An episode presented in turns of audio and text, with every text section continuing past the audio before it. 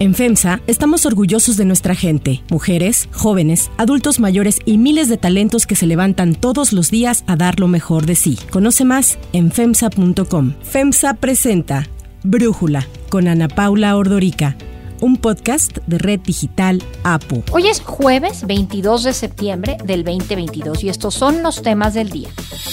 Morena fracasa en el Senado al no reunir los votos necesarios para mantener a las Fuerzas Armadas en las calles hasta el 2028. El presidente y funcionarios del gobierno se reunieron con productores y distribuidores de alimentos para revisar medidas adicionales para evitar el aumento de los precios. Pero antes vamos con el tema de profundidad.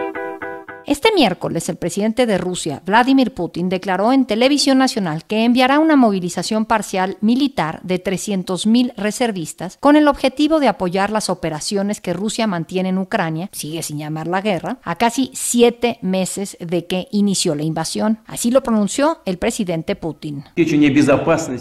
Considero necesario apoyar las propuestas del Ministerio de Defensa y del Estado Mayor de realizar una movilización parcial en Rusia. Explicó que esta movilización la van a realizar para defender su soberanía y la integridad territorial, ya que el objetivo de Occidente es debilitar a Rusia, dividirla y destruirla. Agregó que solo se reclutará a las personas que están en la reserva, es decir, los que cumplieron con el servicio militar, pero especialmente llamará a los que sirvieron en las Fuerzas Armadas, ya que tienen especialidades militares y experiencia en el ámbito. Esta movilización se da después de que cuatro regiones de Ucrania ocupadas por tropas rusas, Donetsk, Lugansk, Gerson y Zaporilla anunciaron que harán un referéndum urgente para ver si se unen a Rusia. Este ejercicio electoral, similar al que se hizo en 2014 en Crimea, es no solamente apoyado por el presidente ruso, sino empujado.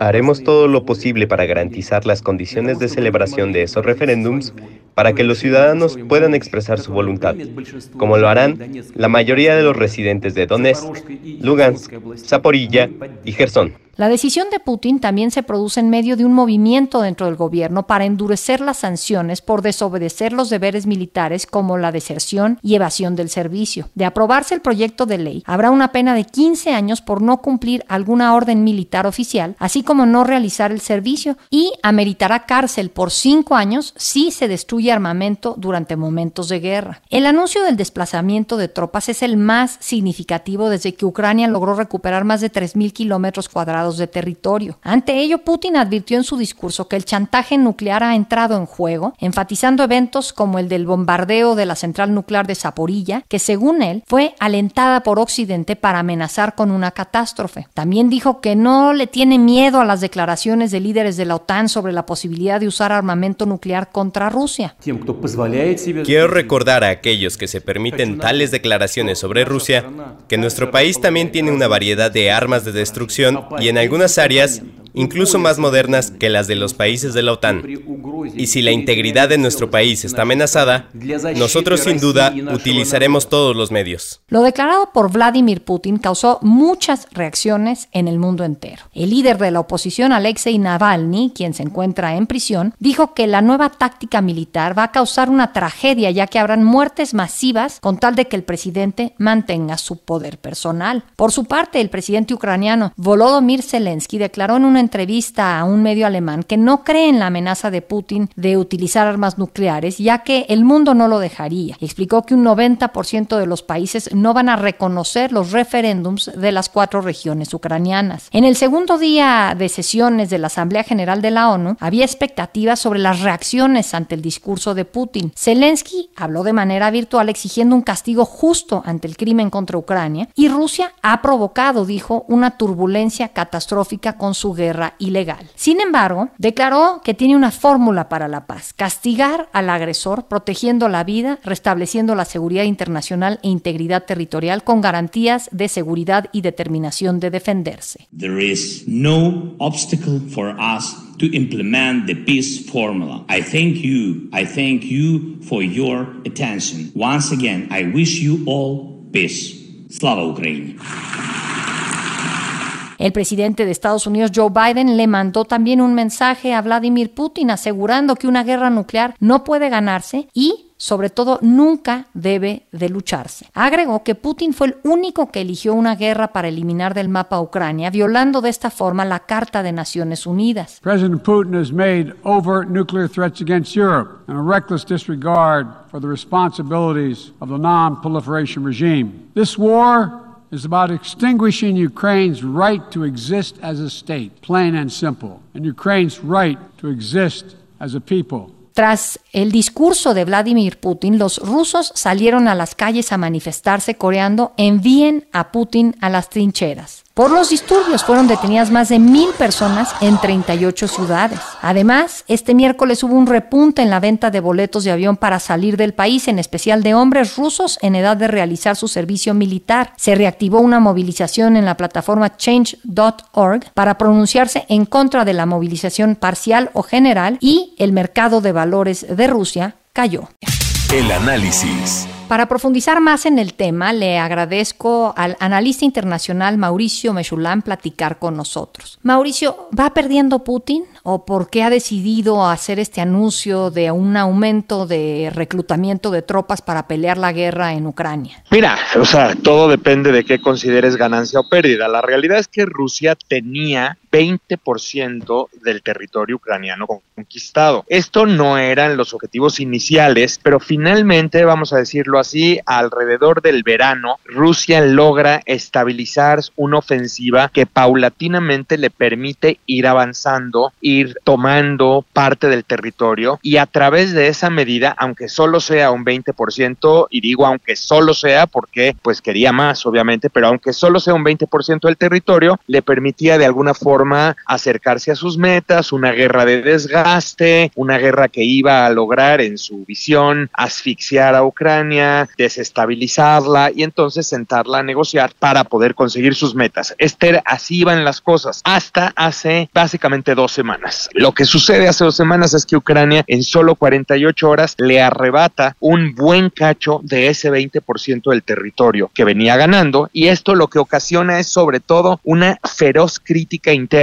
Una, muchas cosas, obviamente. Al interior de Rusia se genera una percepción de que Rusia está siendo humillada, ¿Cómo es posible que teniendo el ejército que tienen, siendo el país que son, no tengan capacidad de mantener cuando menos ese 20% de territorio? Tendrían capacidad incluso mucho más si es que Rusia escalara sus operaciones. Esto sucede mucho al interior y al exterior de Rusia lo que sucede es que se genera una percepción de que Rusia es bastante más débil de lo que parecía, no puede ni siquiera sostener ese pedazo del territorio que tenía y esto le resta, ¿me entiendes?, proyección de poder para efectuar demandas ante Occidente. Entonces, claro, la decisión, dado el discurso de Putin, dadas las cartas que tiene apostadas con esta guerra, entonces tenía que escalar. Y este es básicamente lo que estamos viendo, medidas de escalamiento, ¿no? Que consisten, por un lado, en promover la anexión de pedazos del territorio ucraniano a la Federación Rusa, de manera que cuando Ucrania lance contraofensivas contra estos sitios conquistados por Rusia, Rusia puede argumentar que está atacando ahora ya su territorio. Esta es una primera medida. La segunda, por supuesto, ya sabemos, esta movilización parcial, no es una movilización total, pero sí es una movilización parcial de aproximadamente 300 mil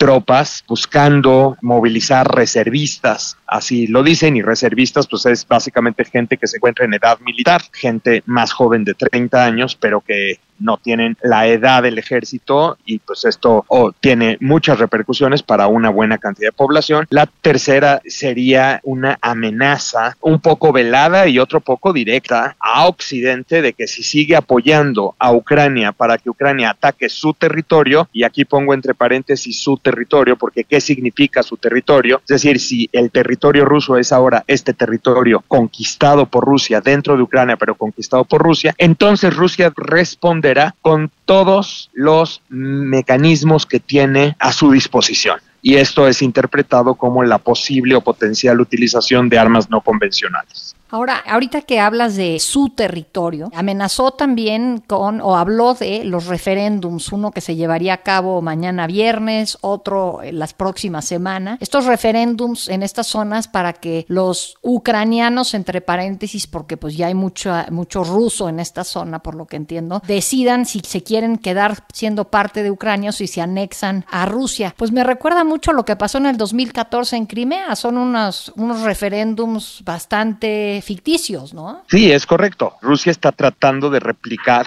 la misma medida que utilizó con Crimea. Es un poco más cuestionable en esta ocasión porque en Crimea sí podrías hablar de un 70-75% de población rusa habitando Crimea, lo podrías llamar ruso-ucranianos, y en estas zonas está mucho más mezclado. Hay población prorrusa, digamos, hay otra población más, aunque son rusoparlantes, pero que no se sienten rusos sino ucranianos. Sin embargo, se calcula que estos referéndums van a, casi te diría yo, van a ser aprobados y por lo tanto estas zonas se van a autodeclarar independientes primero y posteriormente se van a anexar a Rusia. Y entonces Rusia va a decir o va a poder argumentar que ahora ese es su territorio y por lo tanto un ataque de Ucrania en contra de esas zonas será un ataque a territorio ruso desde la visión rusa, cosa que por supuesto nadie en el mundo, bueno, no, no diré nadie, la grandísima mayoría de países no va a reconocer. El anuncio de aumentar el reclutamiento de hombres rusos para ir a esta operación especial que él sigue sin llamar una guerra. Me lleva a la pregunta de si estamos hablando nada más de que la debilidad que ha mostrado Rusia en este momento se debe a falta de tropas, pero tienen las suficientes armas o también pues va a haber un problema con la falta de armas después de, estas 300 mil tropas adicionales? Creo que es muy buena pregunta, Ana Paula, porque efectivamente estamos hablando de una cantidad de errores logísticos brutal. No es solamente la falta de tropas, sí es un factor, pero no ha sido el único factor. Otro elemento tiene que ver con el abastecimiento de estas tropas. Otro elemento tiene que ver con comunicaciones, control y mando. Otro elemento tiene que ver con la moral de esas tropas, porque ahora mismo dentro del propio ejército ruso se ha visto que esas mismas tropas no tienen ese ánimo de pelear porque no están convencidas de aquello por lo que están peleando. Ahora imagínate gente que está siendo reclutada un poco a la fuerza dentro de Rusia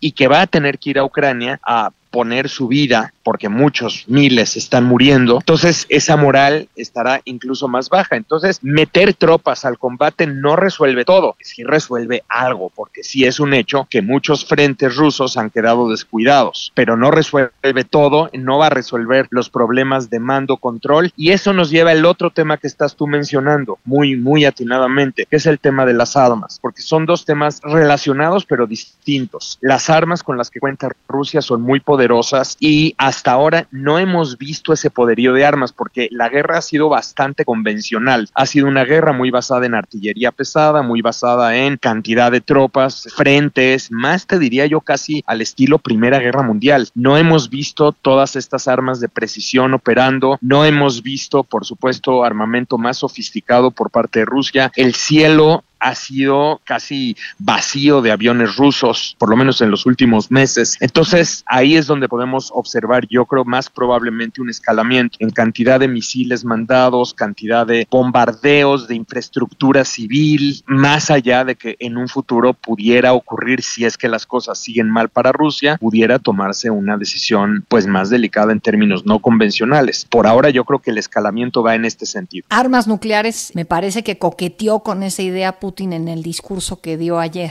Así es, mira, no es la primera vez que lo hace, ahora le añadió un, no es un bluff, así dijo, es como, no es una amenaza hueca, estoy hablando completamente en serio de que si mi territorio es amenazado, voy a atacar con todo lo que tengo a mi disposición. Entonces hay que interpretar a qué se refiere y hay que interpretar si no se trata de un elemento disuasivo que realmente no está buscando escalar la situación. Sí me parece que el cálculo de llevar a cabo un ataque nuclear en este momento, incluso con armamento nuclear táctico degradado, es decir, armas nucleares menos poderosas incluso que las de Hiroshima y Nagasaki, sino armamento nuclear que tiene una intención de sobre todo de mandar un mensaje, pero no generar el daño que generaría un arma nuclear más poderosa, incluso a ese nivel sí cambiaría la jugada. Y creo que si esto ocurre, claro que esto ya está siendo ensayado en distintos escenarios por parte de la OTAN y por parte de Occidente, pero me parece que si Putin rebasa esa línea, sería un primer momento después de la Segunda Guerra Mundial que una cosa así ocurre. Sí creo que estaría llevando la situación a un momento difícil de prever y difícil de controlar. Entonces no creo que ahora mismo vaya a llegar a ese punto. Sí pienso que va a escalar la situación en cuanto a ataques en contra de infraestructura civil para tratar de demostrar que tiene capacidad de fuerza. Sí, sin duda, interesantísimo. Mauricio Meshulam, muchísimas gracias por darnos este análisis cuando ya estamos pues, por cumplir siete meses de esta guerra. Al contrario, encantado de colaborar con el podcast.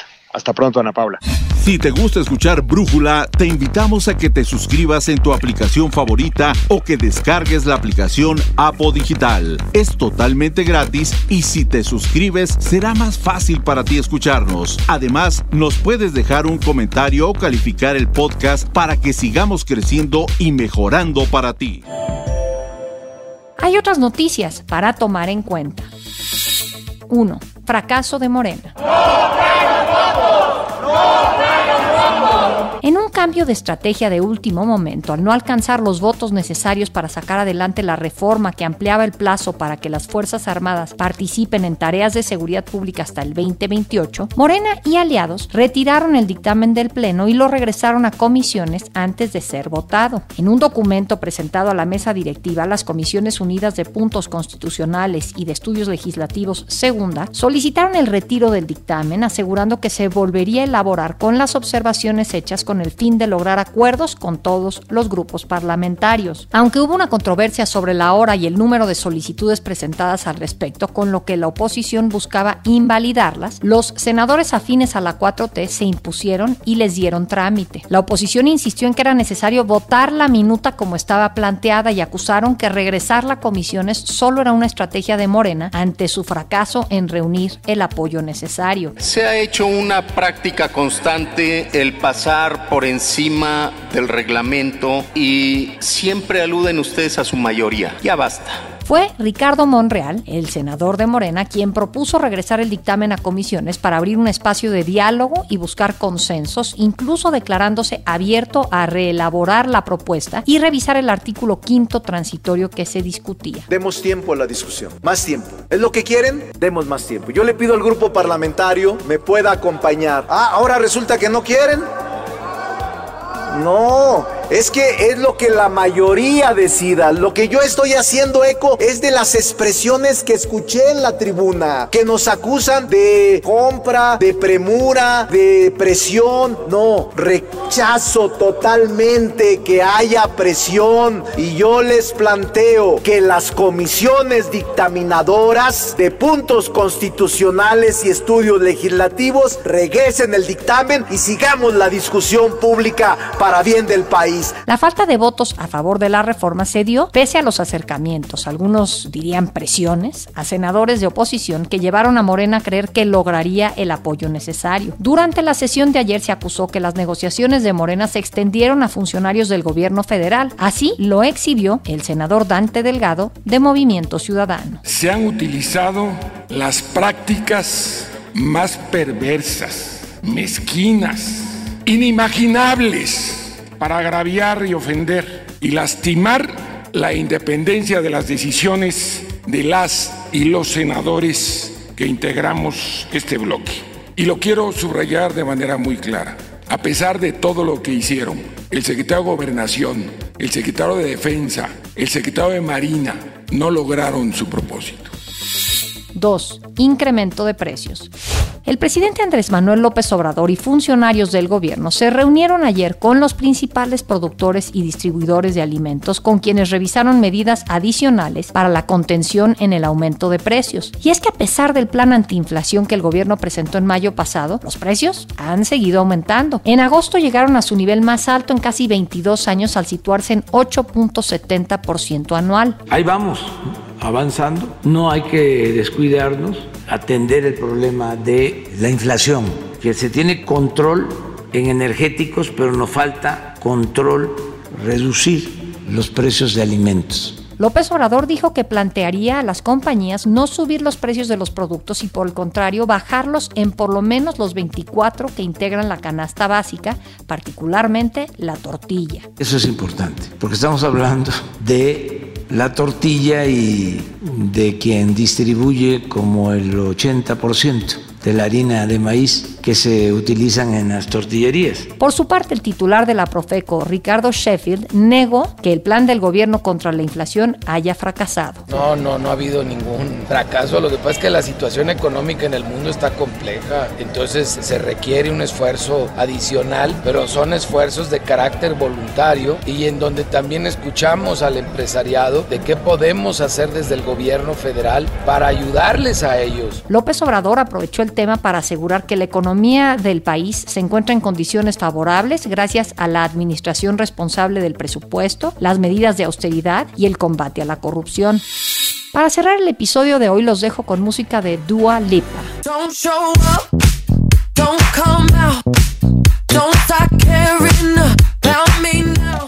La cantante está en México realizando su gira Future Nostalgia, la más grande que ha dado en su carrera profesional. Ayer se presentó en el Foro Sol de la Ciudad de México en donde muchos espectadores acamparon desde un día antes para tener la mejor vista de Dua Lipa. El próximo concierto será el 23 de septiembre en Monterrey.